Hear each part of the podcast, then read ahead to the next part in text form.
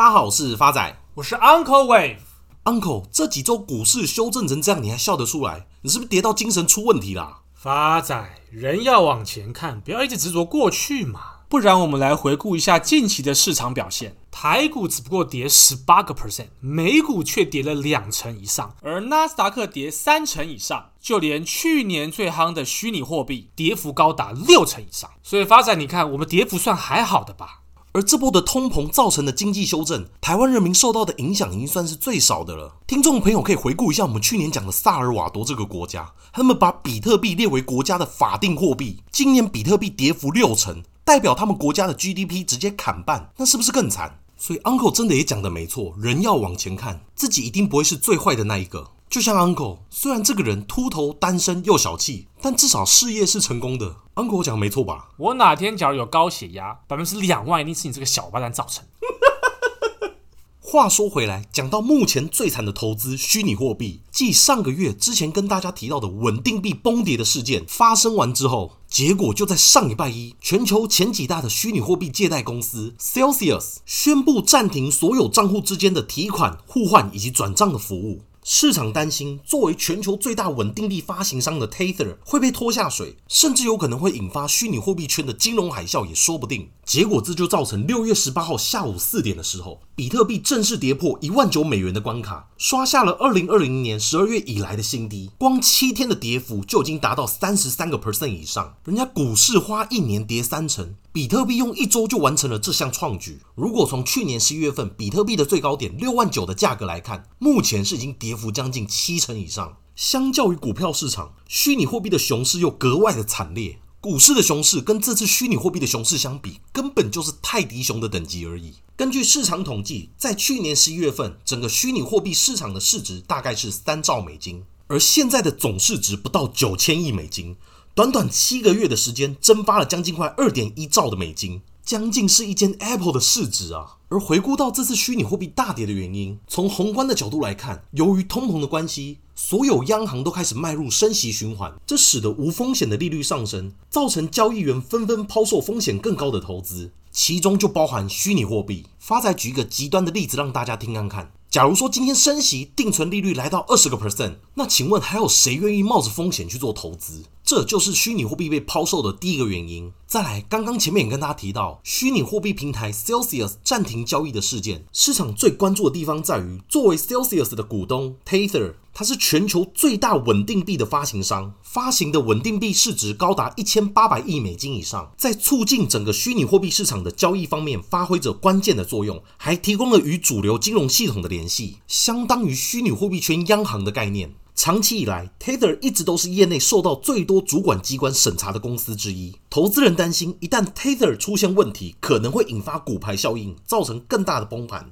美国大学的金融教授也表示，Tether 是虚拟货币圈的命脉，如果它发生问题，整个虚拟货币圈有可能都会瓦解。而目前，分析师也指出，基于以下原因，虚拟货币还有可能再迎来第二波的修正。第一个是美国最大的虚拟货币交易所 Coinbase 在上周表示将裁员超过一千人，占员工人数的两成左右，理由是担心即将到来的经济衰退。除了 Coinbase 外，多家同行都在近几周宣布了大规模的裁员，平均裁员规模都是在三成左右。再来是目前虚拟货币在各数位平台，包含像 YouTube、Facebook 的广告支出，跟去年相比下跌了将近快九成。前面提到，全美最大的交易所 Coinbase 在二月的广告支出是三千一百万美金，结果到了五月份只剩不到两百七十万美金。而以上这两点因素都是分析师不看好接下来虚拟货币走势的原因。除此之外，发仔看到一篇很有趣的报道。通常我们关心一个话题是不是被大家讨论，可以从 Google 的搜寻趋势得知，目前比特币已死 （Bitcoin is dead） 这个关键字在近期已经达到了满分一百分的搜寻热度，创下了二零一八年以来虚拟货币熊市后的新高。多年来，主流媒体早就不知写过几百份比特币的訃文，在加密货币低迷时，这种风气又特别的明显。甚至还有网站统计，自从比特币出现以来，相关比特币已死的新闻就已经高达四百五十五篇以上。但比特币厉害的地方就在于，在二零一七年到二零一八年这段虚拟货币空头的期间，比特币修正幅度高达八成以上，从一万九的价格跌到三千两百块。但不到三年的期间，又可以涨回到六万九千块，这让 Uncle 不禁想到，二零二一年疫情爆发，很多专家都讲股票已经死了，大家转买债券。当时 Uncle 却认为，其实股票已死，债券是不是多头不重要，重要的是你还没死。到今年。Google 的比特币已死搜寻量创下历史记录，又再一次重复几年前的状况。今天跟大家分享一下由股票已死讲到比特币周期。投资世事难料，股海潮起潮落，股市每天都有神话产生，也每天都有神话破灭。由郁金香狂热、南海泡沫事件，到二零零三年 SARS 股市及楼市下跌，二零零七年海啸前的繁荣，以及二零二一年的股市大多头，每一次大家在泡沫的期间，必定大喊牛市不死。回想当时二零二一年，大家忙着吹捧女股神，每个股民都想认 Catherine Wood 为干妈。当时市场有不少狂言，认为传产股是被时代淘汰的公司。科技股即使没有赚钱，或者股价高到不可理喻，仍然值得买入，因为现在新时代讲求的是本梦比，大风大浪不怕跌。结果，二零二一年反而是航运、钢铁这些船产股涨得乱七八糟。而 Uncle 也想起之前看过的一本书，两千年出版的《非理性繁荣》。作者是 Robert Shiller，二零一三年诺贝尔经济学奖得主。一九九六年十二月，美国联总会主席格林斯潘在华盛顿发表一次例行演讲，他用一个新词“非理性繁荣”来形容股票投资客的行为。后来，Robert Shiller 以此出版了这本书。在书中，他预言美国的股市正处在非理性繁荣的高点，股价可能会出现拐点。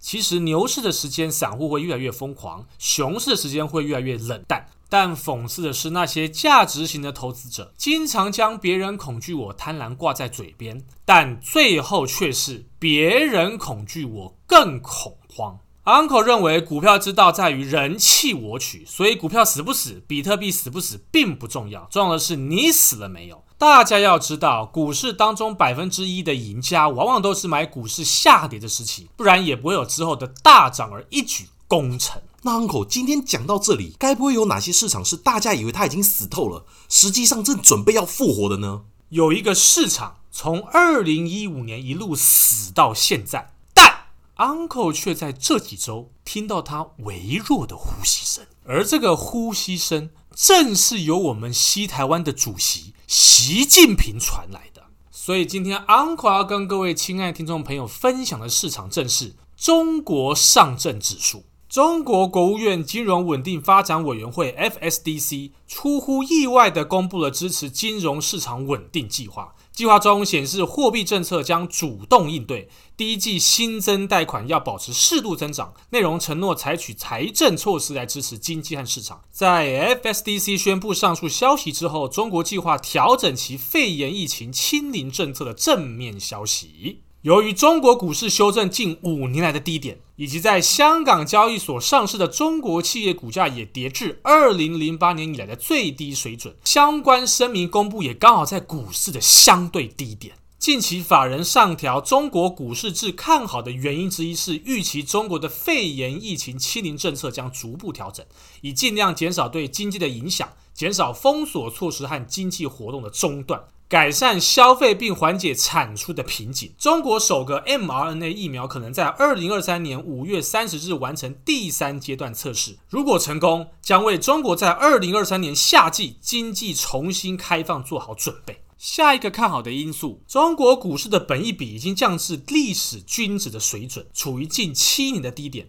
便宜的评价面也显示下档的风险相对有限。目前的评价面以及中国的 mRNA 疫苗推出，将支持继续布局中国股市的观点。再者，中国股市二零二二年第二季表现优于全球股市。中国副总理刘鹤也表示支持中国经济成长和商业监管的承诺，立场非常明确。此外，由于中国股市本一比比较全球股市折价三十七个 percent，长期平均折价约二十三个 percent，中国股市潜在报酬大于风险。那第二季以来，中国股市表现优于全球股市约十四点三个 percent。相对看好中国科技股呈现领涨，表现优于全球科技股约十四点四个 percent。最近的发展显示，带动中国股市表现因素如下：中国科技股目前本益比相较于美国科技股约有二十四个 percent 的折价，远远低于五十一个 percent 的长期平均溢价。中国将鼓励或扶持更多本土科技企业，借以降低中国大型科技公司过度膨胀。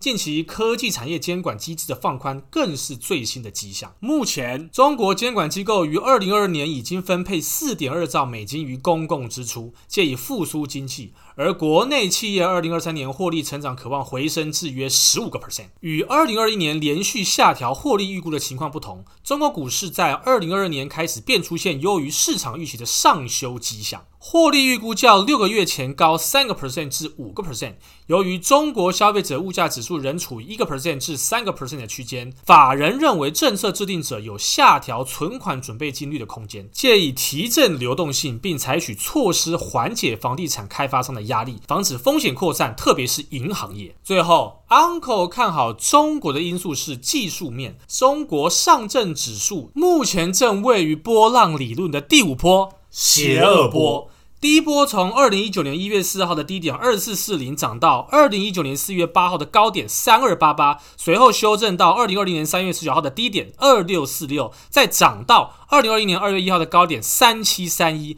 最后修正到二零二二年四月二十七号的低点二八六三。那么目前就是从二零二二年四月二十七号的低点二八六三往上推升的第五波邪恶波。那么未来的目标价会落在哪儿呢？未来中国上证指数的目标价会落在四三二三，Uncle 这样空间有多少？以目前上证指数来推，未来的预期报酬还有三成。最后是回复听众朋友的时间，第一位是我们老朋友杜兰特先生，Uncle 发财你们好，近期有听同事分享红海的近况，他说长线放到二零二五年，非常有机会变成下一个护国神山，想请教一下 Uncle 的看法。亲爱的老朋友杜兰特先生，关于红海。Uncle 已经有参酌过其他分析师的看法，认为在未来的节能趋势以及电动车的挹注之下，长线来看绝对是值得你资产配置的一环。下一位是来自台南小草莓的来信，Uncle 发财你们好，想请问一下 Uncle，长荣跟阳明还有机会吗？还是先到多少要先做一个调整卖出呢？亲爱的老朋友台南的小草莓你好，未来不管阳明还是长荣。